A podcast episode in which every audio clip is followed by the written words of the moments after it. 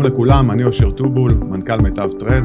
אני אארח היום את גיא מאני, מנהל השקעות ראשי בחברת מיטב גמל ופנסיה. שלום גיא. היי אושר. השיחה שלנו תעסוק היום בכלכלה, בשווקים, בהתנהגות משקיעים בזמן uh, מלחמה. אני רוצה להתחיל בסקירה קצרה לגבי המדדים. אז בשביעי לאוקטובר נפתחה מלחמת חרבות ברזל.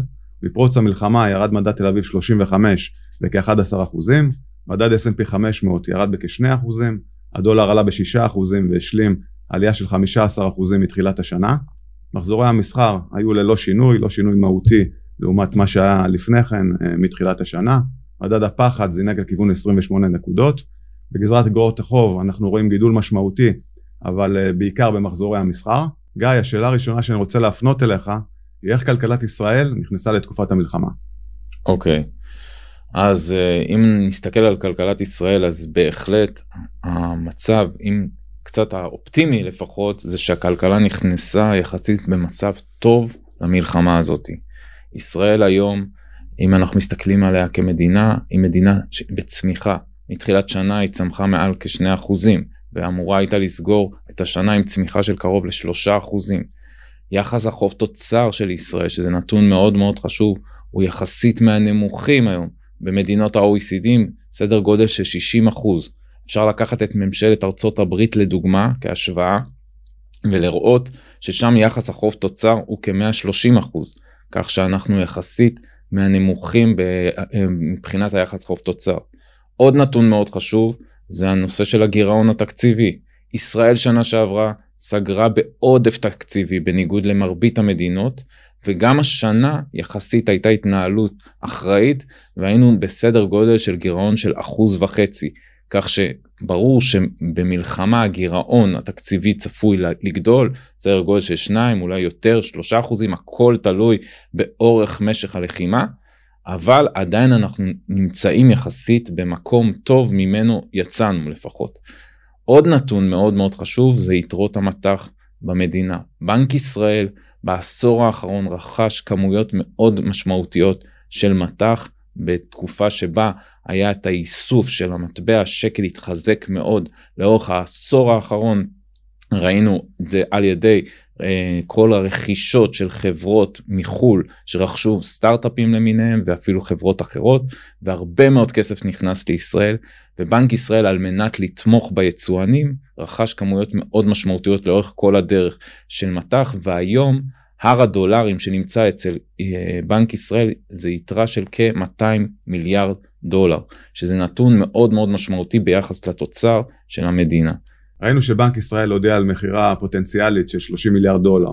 נכון, בהחלט. הנתון הזה יצא ביום הראשון של המלחמה ועשה נכון בנק ישראל שהוא אה, ציין שהוא יכול למכור עד כ-30 מיליארד דולר.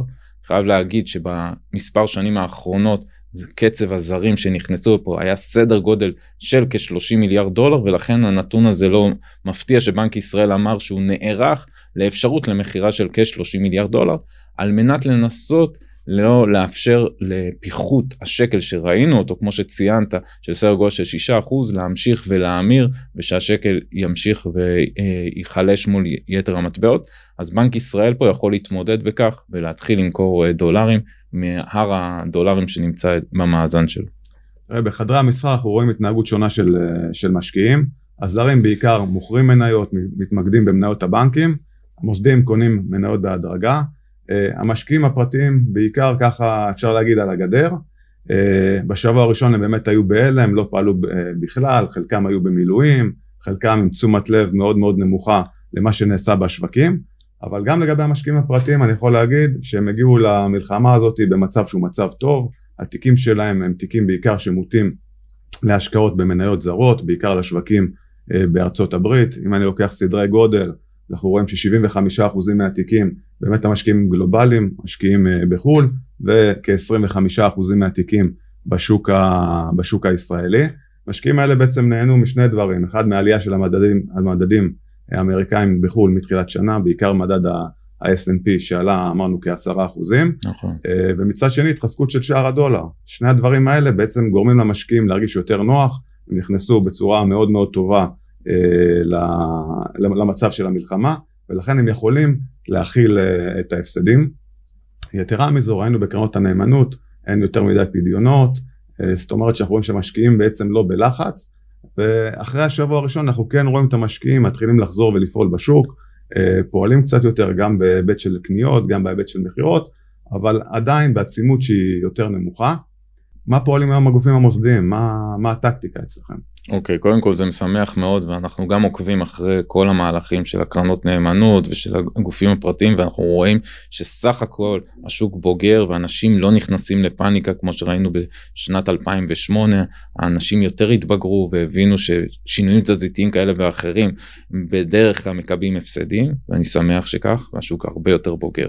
עכשיו מבחינתנו הגופים המוסדיים אני חייב לציין שגם אנחנו בשנה האחרונה, בעיקר בתחילת שנה, עשינו הסתה מאוד משמעותית לכיוון חו"ל, על רקע כל מה שקרה עם החקיקה המשפטית והתרחישים השונים שהיו בנושא הזה, מהפכה, אה, רפורמה משפטית, אה, ראינו לנכון להגדיל חשיפה לחו"ל על פני ישראל, גם במניות, גם באגרות חוב וגם במטח. כך שהגענו יחסית למצב הנוכחי היום שיחסית אנחנו מעל ל-50 אחוז חשיפה כוללת ב, ב, בתוך מיטב גמל, פנסיה והשתלמות בחו"ל, בנכסים בחו"ל, בעיקר, כן, זה משמעותי מאוד יחסית לעשור האחרון, וגם עם חשיפה למטח יחסית די גבוהה, מהגבוהות שהיו בעשור האחרון, סדר גודל של 25 אחוז, על מנת להגן גם על שוק המניות וגם מפני תרחישים כמו שראינו בישראל אה, מבחינה גיאופוליטית. אז אם אני מסתכל על זה אז לצורך הדוגמה החשיפה בקופות כלליות אה, למניות הם פחות מ-40 אחוז. סדר גודל של 38-39 אחוז אבל מעל 70 אחוז כמעט 75 אחוז הם בכלל בחו"ל וכ-25-27 אחוז בישראל ומבחינת המטח כמו שציינתי סדר גודל של 25% אה, חשיפה אה, בעיקר דולרית וגם באג"חים על רקע העלאות הריבית התכופות שהיו מצד הפד ומצד אה, בנקים מרכזיים אחרים בעולם התחלנו גם להסיט מכיוון האג"חים לחו"ל בעיקר לממשלת ארצות הברית אין אם זה באג"ח ממשלת ארצות הברית אין זה אם זה באגרות חוב בדירוג גבוה בארצות הברית כך שהפילוח אם היה בעבר מרוכז כמעט כולו באג"חים בישראל היום הוא סביב ה-65-70% בישראל ו-30-35% באג"חים בחו"ל. ונתון נוסף חשוב זה שבגופים המוסדיים אצלנו במיטב סדר גודל של 20 עד 25 אחוז הם נכסים לא שכירים שגם בו החלק הארי מתנהל בחו"ל בין אם זה בתשתיות בין אם זה בנדל"ן וב private equity שהחלק העיקרי הוא בכלל בחו"ל ולא נמצא בישראל. ראינו שבנק ישראל השאיר את הריבית ללא שינוי תוכל להתייחס לציפיות קדימה? כן בהחלט אז כמו שהיה די בצפי בנק ישראל השאיר את הריבית על רמה של 4.75 אני חושב שבנק ישראל נהג נכון כרגע שהוא ממתין עם הותרת הריבית ולא אה, מוריד אותה. היה צפי בשבוע האחרון שבנק ישראל יוריד את הריבית על רקע המלחמה על מנת להקל כמובן על האזרחים והעסקים הבית. מבחינת משקי הבית המשכנתאות והלוואות וגם לעסקים אבל כמו שציינו ראינו שהדולר וכל יתר המטבעות התחזקו בתקופה האחרונה מול השקל וגם ככה הריבית בארצות הברית יותר גבוהה היום מהריבית בישראל. לכן לא נכון להערכתנו לפחות שבנק ישראל כרגע בשלב הנוכחי שרק התחילה המלחמה אה, יוריד את הריבית ויפתח את פער הריביות עוד יותר והדבר הזה יכול להביא לפיחות נוסף משמעותי בשקל אה, דולר ולהקפיץ את הדולר לרמות עוד יותר גבוהות. צריך לזכור שכל פעם העלייה של הדולר היא דבר אינפלציוני בהרבה מאוד ממדים כי אנחנו מייבאים הרבה מוצרים לישראל ולכן בנק ישראל היה צריך להתאזר ומתאזר בסובלנות כרגע שהמשק עדיין צומח ועדיין יש אינפלציה וימתין עם הריבית יחכה לכיוון העולם שגם העולם צריך לאותת על התחלה של חשיבה להורדת ריבית ורק אז בנק ישראל יכול להקדים כמובן את העולם ולהתחיל להוריד את הריבית לתמוך במשק אבל אני לא חושב שזה צריך להיות בחודש הקרוב הוא צריך לקחת כמה חודשים גם לראות איפה המלחמה הולכת לאיזה כיוון לראות את המצב של המשק ורק אז להתחיל לשקול להוריד את הריבית אבל הכיוון בהחלט הוא למטה ולא למעלה. ראינו גם שהתשואות בארצות הברית הם סביב החמישה אחוזים סך הכל נתוני נכון. צמיחה חזקים שהיו בתקופה האחרונה למרות שהיה צפי שאולי נראה קצת האטה בצמיחה שווקים האמריקאים די, די חזקים אני אומר שזה גם אחד הדברים שגרמו לבנק ישראל לא לרוץ ולעלות. אה, בהחלט בנק ישראל עוקב אחרי uh, מה שקורה גם אנחנו בסך הכל חלק מהכלכלה הגלובלית ואנחנו רואים את הנגיד הפד שעדיין מאותת שלחצי האינפלציה עדיין קיימים ועדיין יש אפשרות אפילו להעלאת ריבית בארצות הברית מ-5.5 ל-5.75 כתוצאה מהנתונים הכלכליים החזקים שהסתמנו כמו שציינת 5% קצב צמיחה והמוד הוא כרגע בכלל לא שיקול של הורדת ריבית בארצות הברית ובאירופה ולכן בנק ישראל כרגע גם יתאזר בסבלנות. כנראה שהריבית שם תישאר אה, יציבה לאורך זמן. לאורך זמן. אה, ראינו שסוכנות הדירוג מודיס ופיץ' הורידו את התחזית דירוג של ישראל מה, מה זה אומר למשקיעים? זה אומר שאם הדירוג האשראי של ישראל היה סדר גודל של A פלוס ועדיין דאבל A מינוס אה, מבחינת S&P שעדיין זה, אנחנו מדורגים דאבל A מינוס הצפי הוא קדימה שככל הנראה הדירוג האשראי ירד לכיוון ה-A על ידי פיץ' ומודי'ס אם הם שמו את התחזית שלילית בעיקר על רקע החששות הגיאופוליטיים שהם ציינו אותם ועל רקע האפשרות שהצמיחה תרד. אבל חשוב לציין שמבחינת השווקים כבר ההתנהלות הזאת קיימת. כלומר מה הכוונה? אג"ח ממשלת ישראל בחו"ל שנסחר הוא כבר היום נסחר בטריטוריות של מעל 6% שהוא בטריטוריות של מדינות של triple B plus ואפילו לא של A. כלומר היה פה איזושהי קפיצה בעיקר בפרמיית הסיכון של ישראל. ה-CDS זינק מ-50 נקודות ל-140 נקודות בשבוע וחצי האחרונים והתשואות התחילו לעלות חזק גם חלק מזה מכירה של זרים וזה כבר מתחיל להשתקף גם בדרך כלל חברות הדירוג תמיד מורידות דירוג אחרי שכבר זה מגולם בצורות וזה כבר מגולם בצורות. מבחינתנו הנושא הזה כנראה מגולם מהורדת דירוג נכון. במדינת ישראל. אם אני מסתכל קצת על פני עתיד צופה פני עתיד ברגע שהמלחמה הזאת תסתיים וכמובן אנחנו לא יודעים מה משך המלחמה והאם יש עוד חזית או אין עוד חזית אבל אם אחרי שנראה ירידה בסיכון הגיאופוליטי מבחינת החזית הדרומית אולי גם הצפונית אני מניח שהדברים האלה ישתכללו בסופו של דבר בדירוג ישראל תחזור לצמוח עם סיכון יותר נמוך אולי ואז השיקול יהיה עוד שנה שנתיים כמובן לחזרה להעלאת דירוג שחלק מהירידה בדירוגים היא יותר על הגיאופוליטי בישראל. אין ספק שלמשך המלחמה יהיה השפעה מהותית על, ה, על המשק מה, מה התרחישים שאתה צופה שיהיו, שיהיו בשווקים? אז כמובן שככל שהמלחמה תהיה יותר קצרה אז הריבאונד יהיה מהיר ויותר אה, אה, אה, מבחינת גם הבורסה גם מבחינת האג"חים וגם מבחינת ההתחזקות של השקל. אה, אם זה רק חזית דרומית ואנחנו גודעים איזשהו סיכון שנוצר בחזית הדרומית אני חושב שכבר לא עם סיום המלחמה ברגע שיבינו שיבין. את הנושא שאנחנו הולכים לסיום והכרעה מבחינת ישראל מול אה, החמאס השווקים יתחילו לרוץ קדימה אחרי הירידות החדות שנרשמו גם במניות. אם, אם המלחמה בעצם מתמקדת אך ורק בעזה יכול להיות אפילו שנצא מזה מחוזקים נדע נכון. לסגור את הפינה הדרומית וכל עוד הגזרה הצפונית לא, לא תתחמם מעבר כן. למה שאנחנו רואים היום. כמובן שתרחיש אחר שעוד לא מגולם כולו בש...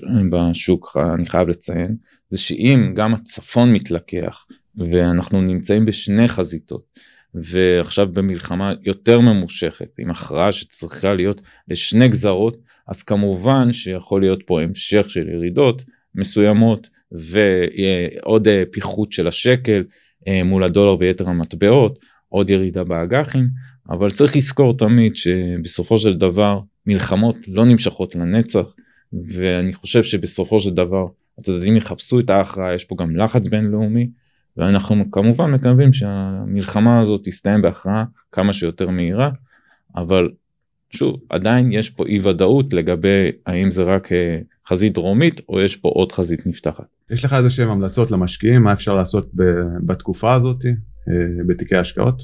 כן אז בהחלט אז כמו שציינתי שהשוק יחסית בוגר אני חושב שתמיד בתרחישי קיצון כאלה או אחרים עדיף פחות לעשות שינויים בתיקים ושינויים תזזיתיים בעיקר ופתאום למכור את כל התיק אה, ולהיכנס לבונקר כי בדרך כלל דברים בסופו של דבר דינמיים וברגע שכמו שציינתי שרואים איזושהי תמונת ניצחון גם אם עדיין המלחמה לא הסתיימה השווקים משתנים ומשנים כיוון פתאום מתחילים לעלות ובהחלט היו פה ירידות משמעותיות ומי שעכשיו לצורך הדוגמה יוצא יכול לקבע לעצמו הפסד שחבל שהוא יעשה את זה.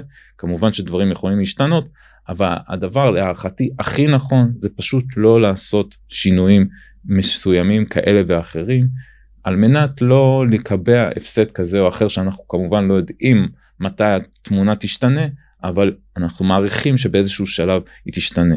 מעבר לזה אנחנו בתור גוף מוסדי לתוך ירידות חדות מתחילים לגעת ומתחילים לדגום ולאסוף סחורה כי אנחנו חיסכון ארוך טווח וזה הפנסיה וההשתלמות של האנשים ולכן אנחנו חושבים שבמחירים שהירידות האלה יוצרות איזה שהם הזדמנויות שבעתיד כמובן הדברים ישתנו ואנחנו נרכוש דברים שהיום הם במחיר x ומחר הם יעלו במחיר הרבה יותר אה, אה, מזה.